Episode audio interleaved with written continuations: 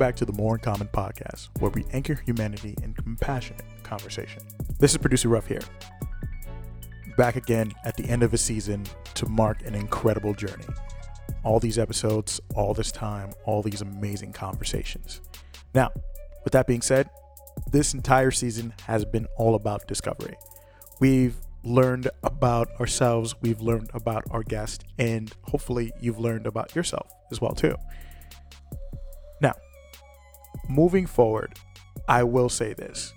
I definitely find myself at times relaying so much more with the guest as than the average person because I'm always looking for intelligence, I'm always looking for knowledge, I'm always looking to gain something from each one of these conversations. And that's why we always like to hear from you. So, don't hesitate to contact us, to reach out, communicate with us, and just just hang out on Twitter, Instagram, and YouTube. We have a bunch of content on YouTube for you guys as well too. Um, we're working on a Snapchat. With that being said, this entire season, the culmination of it has been a whirlwind of events. We've had therapists on, we've had attorneys on, we've had actors, we've had creators, we've had artists. But I like to put everything in a nice, neat bow to sum up the entire season. And putting that together and letting everybody know what we've done is an honor. And honestly, I am very excited to let you guys hear what we've put together, essentially. So we've got a couple of rapid fire questions. There's 10 questions that we usually ask our guests at the start of every episode just to get them comfortable, kind of like a baseline test.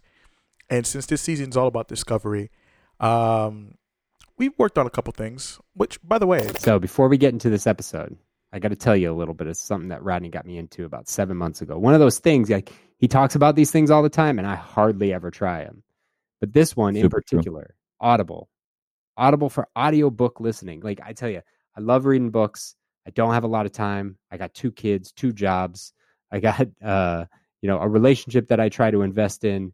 But I really like to read books, and there's a lot of information out there that helps us learn for our for our business, learn for podcasting, learn for all of the things, or just pleasure in reading. And Mm. it, it gives me that space to to listen. So Rodney, thank you for for putting me onto them because I'm excited to put other people onto it too. Yo, man, glad I could help. I love it. I've been doing it for years. I highly recommend it. And I know you do it for for driving and Yeah, I do it for driving in. LA, and and honestly, you know, you get to get one book for free. You can you can send a book to a friend for free. You can return any book if you don't like it. I mean, that's lovely. And uh, you know, they got a, a trial period going on. You get a free free membership to start. So we're gonna put a link on our website. Go check it out. Uh, it's an affiliate link. We do get a little bit on the back end, so you're supporting us. We would really appreciate it. Go to our website, moreincommonpod.com. Check it out. Check it out. Audible. we're just going to jump right into it. Number one, justice. Social.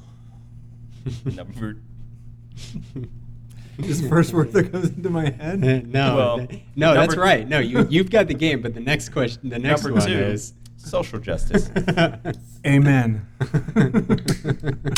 like it. This is good. See, this is a This game. is This is, the be game. I like it. This is fun.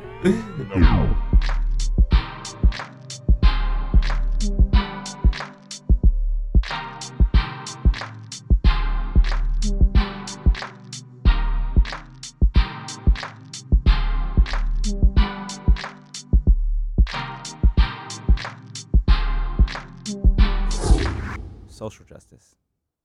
Yeah. Oh, social justice. Mm.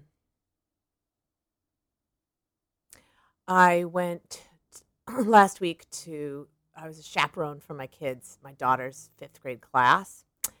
And um, we went to the Broad Museum downtown and we were looking at some Barbara Kruger, which granted was pretty advanced for a bunch of fifth graders. Advanced for me. Start, start 'em. It was I was a ni- it was a, it was a it was for the ninth grade track, and for some reason the fifth graders got to see it. But there was this beautiful piece from the '80s that she did that is like huge down there, and it says, "Your body is a battleground," and it's a woman's face, like in black and white, and it's clearly like a glam photo from like a fashion magazine, Mhm. and one half is like you know, it's divided in half. It's like this one half from like a magazine, like from an advertisement from like a 50s magazine, like perfect face, like perfect makeup. And then the other half is like an x ray image of it. Mhm. And then in the red, in that beautiful font, it says, Your body is a battleground. and, you know, it's clearly about reproductive um, rights Issues, rights Yeah. rights. And just to hear these fifth graders talk about not knowing exactly what it was about, but to hear them try to explain what it was was pretty also pretty deep um, from their perspective. And then just to stand ab- above it as a 46 year old woman and think about how clearly it's still so unfortunately fucking relevant today. Just that statement Mhm. your body is a battleground, that the body, your own body, is political. Everybody's Mm. own body is political. It's such a um, such a deep. Mm. Who was Statement. who was it? Who's, who's Barbara quoted? Kruger, K R U G E R. She's also the one. This is also interesting. She's that font is also been kind of is the sup- people think of it now as the sup- when they think of supreme. Mhm. Um, but it was hers first. Yeah.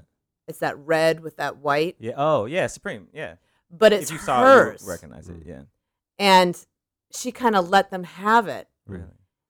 and it's this woman's work and then supreme kind of like took, it. Mm-hmm. they sued somebody else for using it and then she finally raised her hand and was like oh fuck no but wait a minute you're not going to sue somebody else Yeah.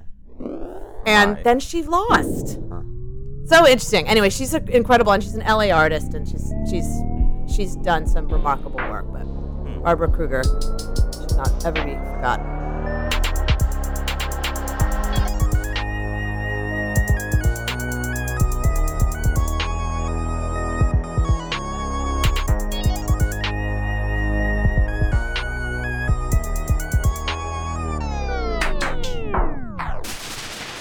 If you were a tree, what tree would you be? Redwood. Super quick. Is that because you're up in the Bay Area or why? Why?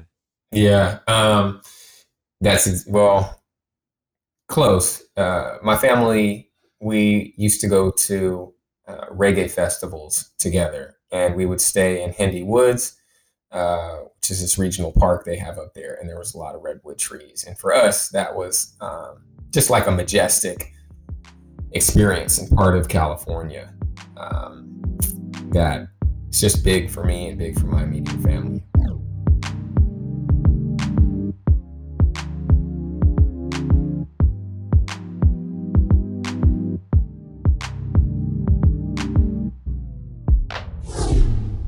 Do you have any tips for navigating difficult conversations? honesty is key. Honesty and not holding back and listening. That's very important. And not interrupting.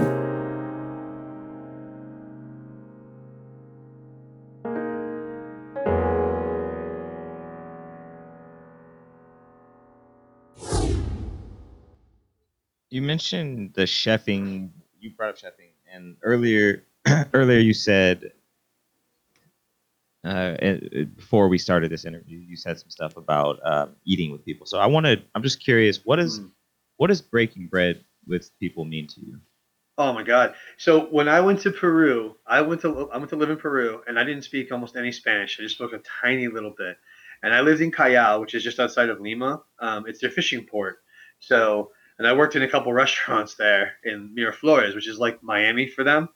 Um, beautiful fucking country. Their pro their produce there is mind-bogglingly beautiful, like mind-bogglingly beautiful. Pineapples are the size of watermelons, and they cost about ten cents American um, and they're delicious, super delicious pineapples. So what it sort of did, like when you say breaking bread with them, is I was hired as a sous chef in a restaurant where I couldn't even speak any of the language to anyone. So I couldn't, I could not tell them what I needed them to do, but I could show them. And because cooking is a very, cooking is domination, eating is submission.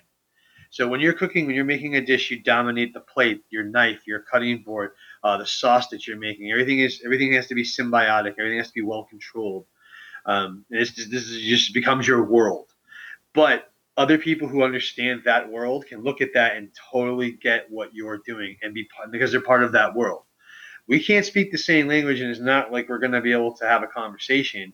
But this, this we speak, this we understand. And I know there's like restrictions in religion. Um, obviously, if you're Orthodox, you don't eat pork. If you're Hindu, you don't eat beef. Um, and there's all kinds of other variations, and that's fine. Choice is a choice. But we can get down on some really badass vegetables. There's no question about that. Vegetables are ph- phenomenal, and everyone all over the world eats them. Um, so to me, that's always like this is the best way to get to know someone. Is people think it's over a pint? I think it's over food. Especially like as a chef, when you ever you get the, the greatest compliment in the planet is when someone says to you, "Wow, this reminds me just of my," and then fill in the blank. Reminds me of my mother's soup, or my grandmother used to make this, or like my this is my grandfather's favorite thing, or oh my god, we used to make this when I was a kid when you invoke that sort of emotion out of someone, like that's a very visceral feeling. Like you take them, you turn them back into a little five year old sitting at the table with their legs hanging off the chair, like eating something. Like wow, this is so comforting. That's the most amazing thing because it's not that's a, a hardcore memory that triggers an emotion of instant happiness, and that's one of the best best compliments you could be given as a chef. And I think it's very true with all of us.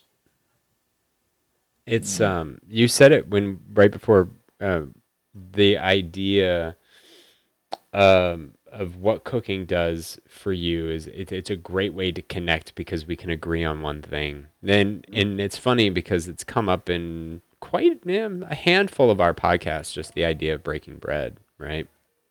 And it's a fascinating thing um, since that Thanksgiving dinner is often used as the analogy. Well, we're not going to talk about this. It's Thanksgiving dinner. When in American culture, especially, right?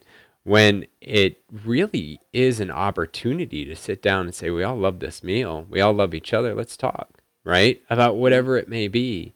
And really changing that paradigm culturally to say, hey, we're here for a meal, not to get wasted and talk about this stuff because, you know, that's really going to go well um, but to talk over a Right. meal. And I love the way you break it down. I love it, the way you break it down with a passion that it's like, yeah, I need to, I need to eat more with people. Like that's how I feel right now. I need to go have dinner with somebody that that I don't agree with and, and enjoy that. You know, it's uh, it's it's I love the passion that you have, and, and I think it's great. I think it's a great perspective.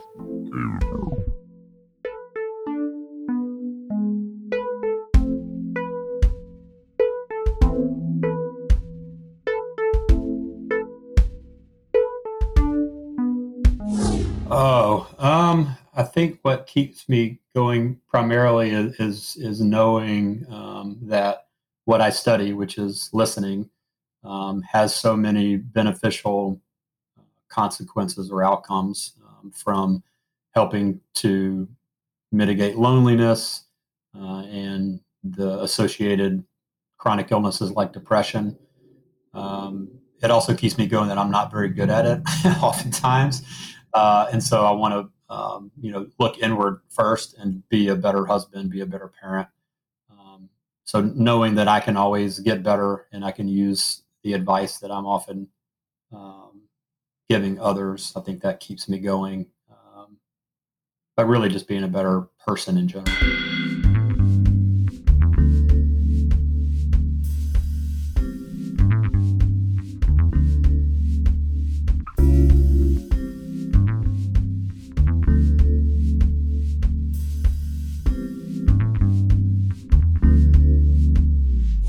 What's your favorite thing to tell or ask a young person? Um, mine is always, you know, if you forgot about what other people think about you, you know, if you're not worried about other people judging you, what would you really want to do? Like, what are you really passionate about, regardless of other people's opinion? Yeah, mine's pretty similar. It'd be like, what's your vision for your life? Like, where do you, what do you want your ideal life to be like? Sorry, I'm just writing this down. Mm-hmm. Column notes are harder. Uh, no, this is good.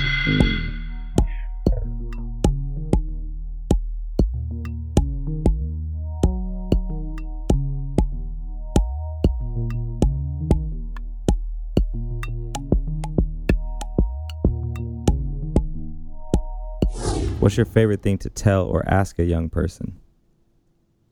Tell them um, that they can do almost anything. But I try, I try to have them be reasonable. I'm like, you can do more than what you see, more than what you know. You know. Kids from my neighborhood ask me, like, you a lawyer? I'm like, yes. How you how are you a lawyer? Like, can you read? Can you write? Can you apply reasoning? You can be a lawyer. Hmm. But just trying to simplify things and make them understand you can do almost anything you want to do if you remove the distractions and the obstacles. That's kind of what more or less gets in anyone's way.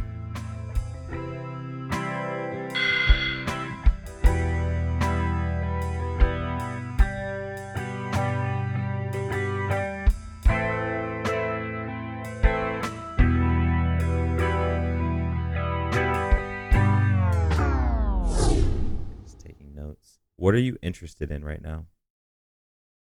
Oh man, what am I not interested in? Um,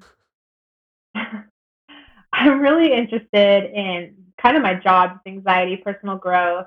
I'm really diving into like the holistic approach to mental health meds and the whole how like your gut health and what you eat is impacting depression and anxiety. I'm kind of nerding out on that a little bit right now.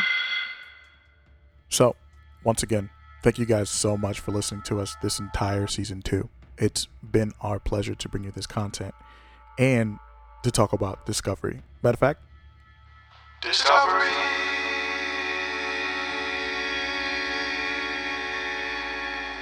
yeah, I figured I'd add that in there since it was pretty cool first time. With, I just want to let you guys know that putting these conversations together, and I might pause like I'm talking. It's my best Christopher Walken impression.